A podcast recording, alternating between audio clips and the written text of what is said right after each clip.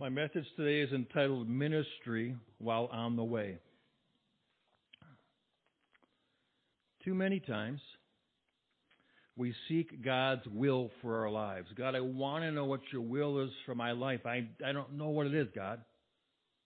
We, we pray for his will, but then once we get it, we go search for it on our own. What we often don't realize about God's will is that we need to keep seeking him as we walk out our purpose.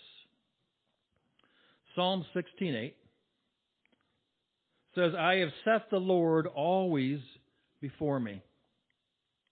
You see, it's our job to set the Lord before us and then walk to him.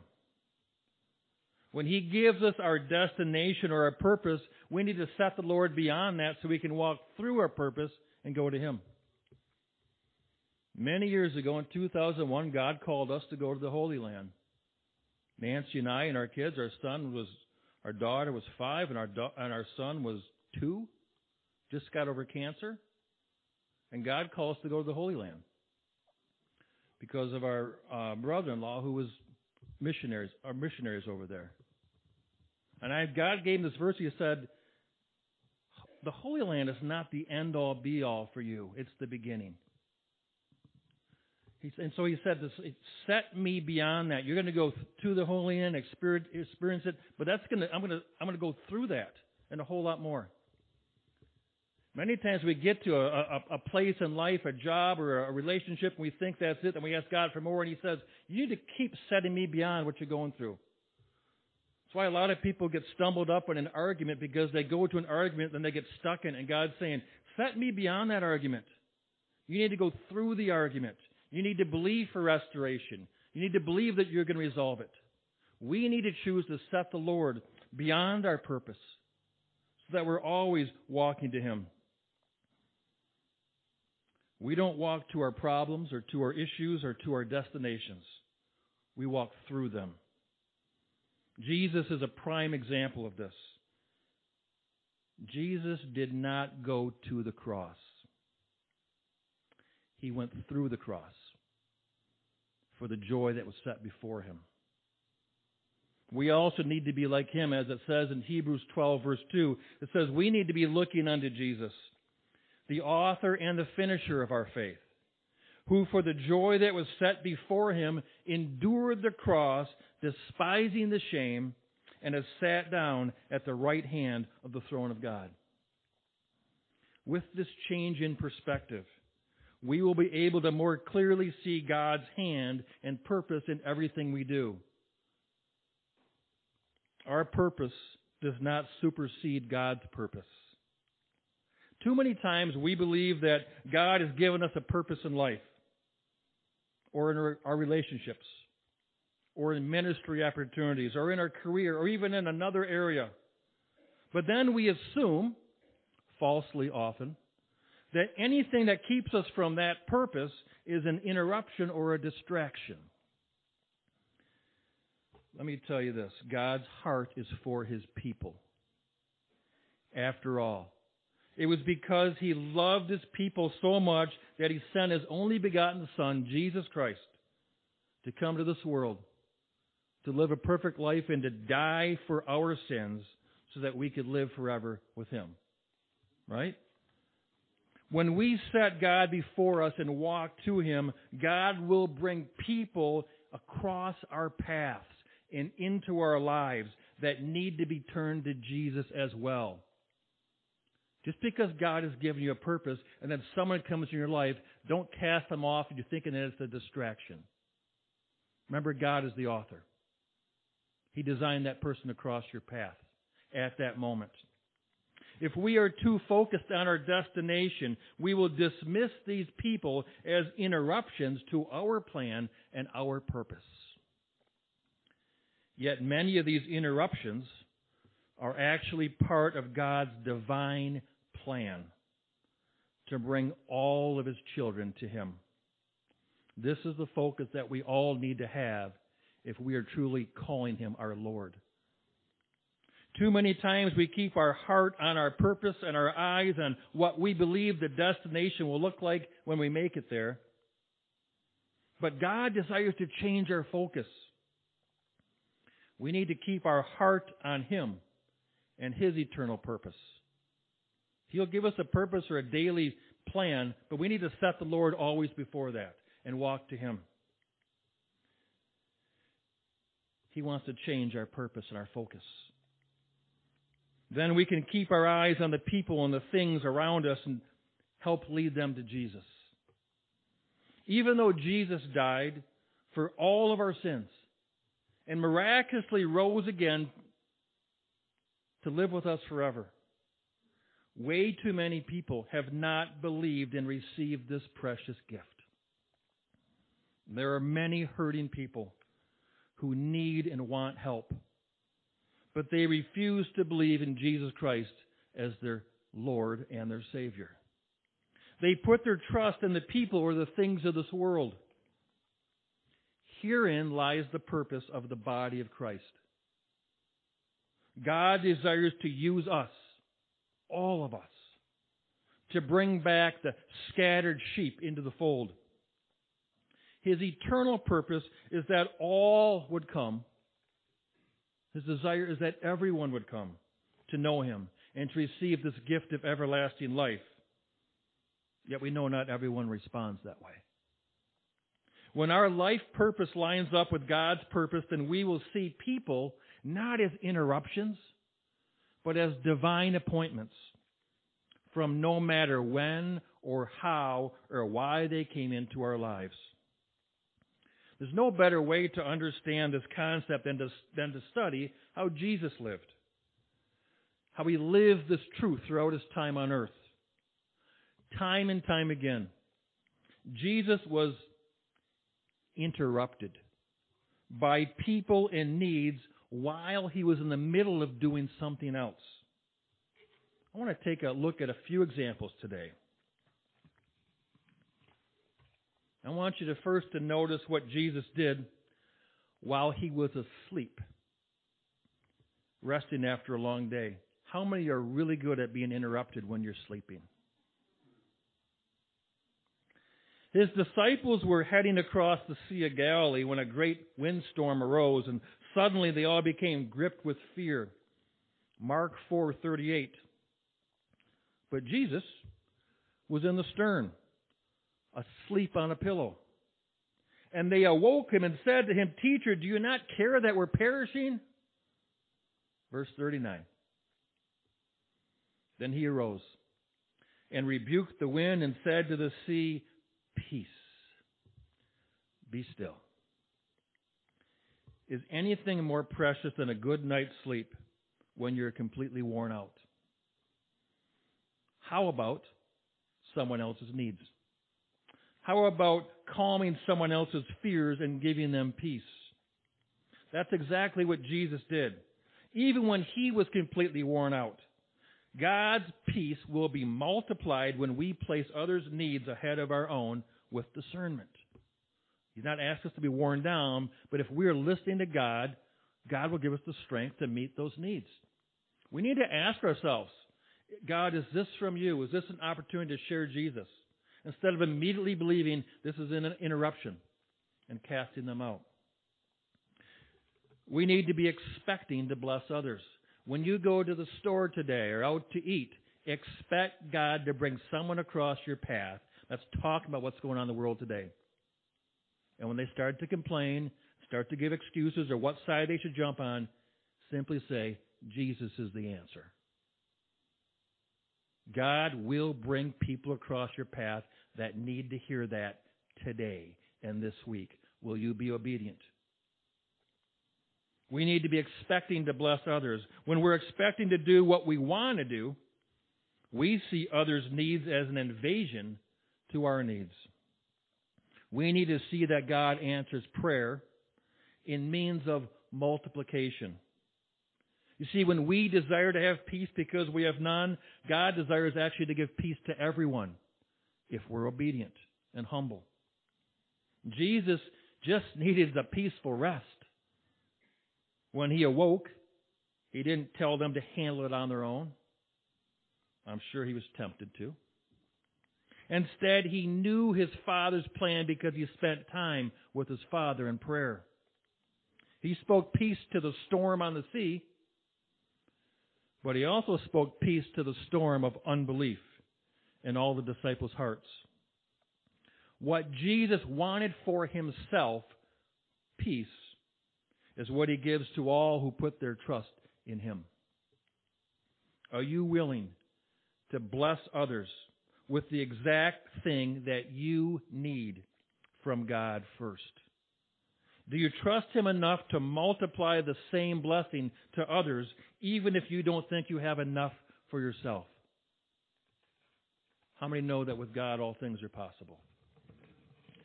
Jesus often kept his eyes and his heart on the peripheral as he taught others, taking every advantage and as a divine appointment that God brought past his way. Here's another example of ministry along the way. Mark 2, verse 13. Then Jesus went out again by the sea, and all the multitude came to him. And he taught them. Verse 14. And he passed by, and he saw Levi, the son of Alphaeus, sitting at the tax office. And he said to him, Follow me. So he arose and followed him. You see, while Jesus was teaching the multitude by the sea, he called Matthew to follow him. He was always looking for others to add to his following, to gather the gifts of those who could use them for his service to others. We create a team by modeling Jesus, not by telling people to go do what Jesus has said. Jesus knew that in order to create a team of disciples, they had to learn by observing him. Before he reached his goal and destination, he already started recruiting team members. He poured into their lives. He let them see him in his most vulnerable state. He never once let pride force him to keep his gift and responsibilities to himself. As we are walking out God's plan, we need to keep our eyes open to those who will continue this ministry for which we have been called. Take a look at our church. Not the physical part, but the church, the people. In the past couple of years, Nancy and I have now been here for four years. Have you seen any changes in the church? You hired a pastor to work part of the time while, he served in the mission field of the public schools. And yet I have always focused on building a team of like-minded servants. We didn't put ads in the paper, though some asked us to do so. We didn't go to ministry job fairs. We prayed that God would bring us people to share their gifts so that we would be a, a fruitful harvest here. Look what God brought us. Scott and Ruth Miller. Very faithful, very humble servants. We have a growing and very talented praise and worship team. God brought us Jerome, John, and his wife. Jerome is able to walk in the God-given authority of a minister of the gospel and many others. He didn't reply to a job application. He replied to God. Just like many of you have replied to God and you have come here or you have stayed here or you have continued to press in. We're focused on God and God is bringing people and He's still bringing many amazing people. I could go on and tell stories of, of all of you. God brought you here. Our job is to keep our focus on the Lord and teach the uncompromised Word of God because I'm going to tell you, and maybe you know this, a lot of churches don't teach the uncompromised truth of God. They don't. We are to be never relenting in prayer. And if we do, we will see God add to our teams in miraculous ways. Wonderful people, beautiful people And the truth is that there will be times when we feel we have nothing left, just like Jesus, nothing left to give. I'm at that place a lot, but that's okay. It's a good place to be. Because Jesus was there often. After Jesus had been teaching all day in the synagogue one time, casting out demons and dealing with unclean unclean spirits and dealing with impatient people. How many of you good are good at dealing with impatient people? I don't see a single hand being raised right now. Jesus did that all the time. So he taught all day and cast out demons and healed people. And so afterwards he said, Simon, can I just go to your house and rest? He went to Simon Peter's house to rest. Look at the story after a full day of healing and teaching. Luke 4:38. Now Jesus arose from the synagogue and entered Simon's house. But Simon's wife's mother was sick with a high fever, and they made request of him concerning her. Verse 39 So he stood over her and rebuked the fever, and it left her. And immediately she arose and served him. Now, you may have thought that this was the divine appointment that I'm talking about, that this is the main part of this passage, but you're not even close. After healing Simon's mother in law, many people with various ailments came to Jesus. Luke 4, verse 40. When the sun was setting, all those who had any that were sick with various diseases brought them to him. It wasn't a couple people, it was every single person in town who had any need at all at the end of a long day. And Jesus laid his hands on every single one of them and healed every single one of them. Did you catch that? He didn't just find supernatural strength at the end of the day, he started healing people. He laid his hands on every single one of them and healed every single one of them. Will you be obedient enough to take God, obedient enough to God, to take advantage of the people that He brings across your path who desperately need a touch of Jesus? They don't need to be judged. They need Jesus. Because it's so easy to say, I'm sorry, but I'm just too tired right now.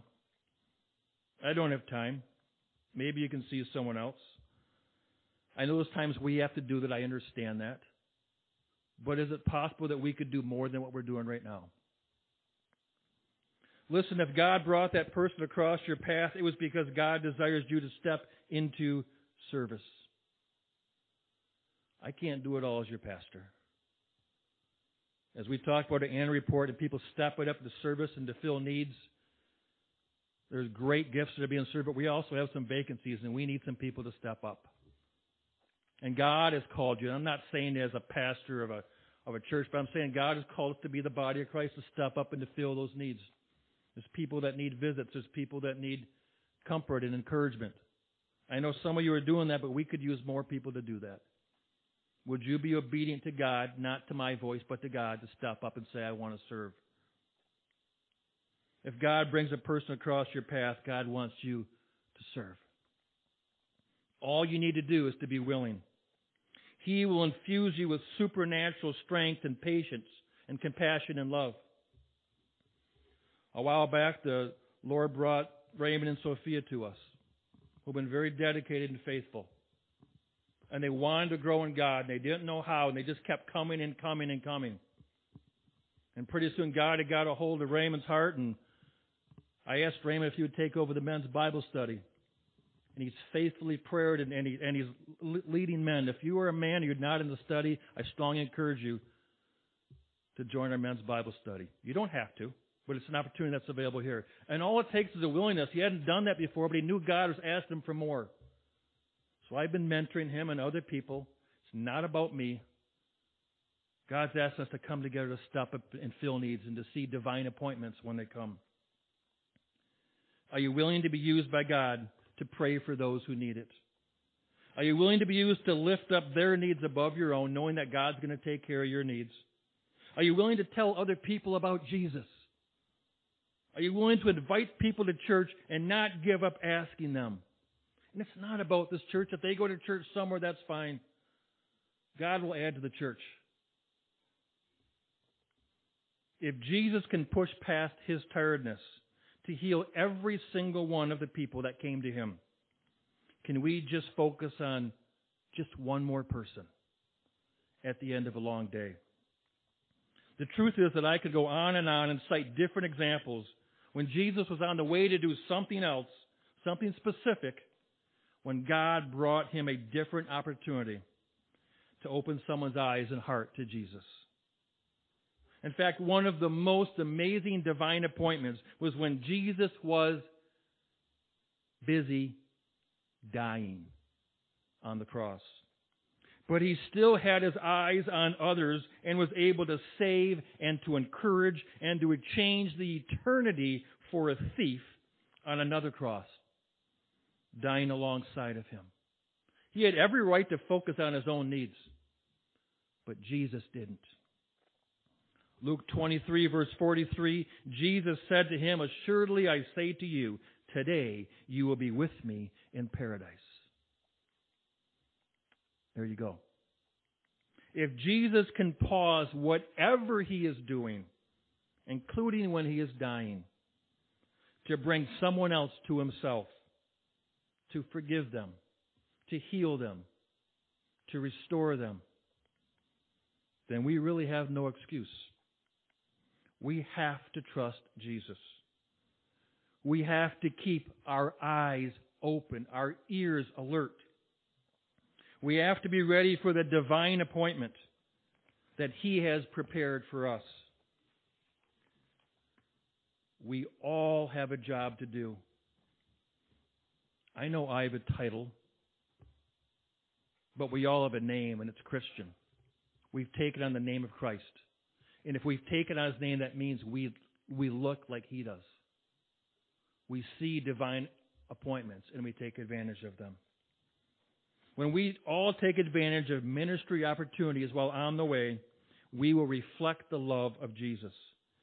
And this world, which needs it more than ever, will witness the body of Christ in its role of sharing the hope that the entire world needs right now.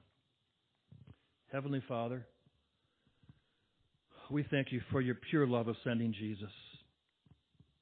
Yes, we are all sinners, and yes, we need you, and yes, we have sinned against you, and we ask you to forgive us.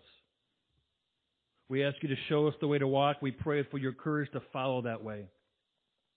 And Lord God, if we've been holding on to things more than holding on to you, convict us. And this and in this moment as we're about to reflect on the song, help us to surrender the things we're holding on to so that we can receive all of you.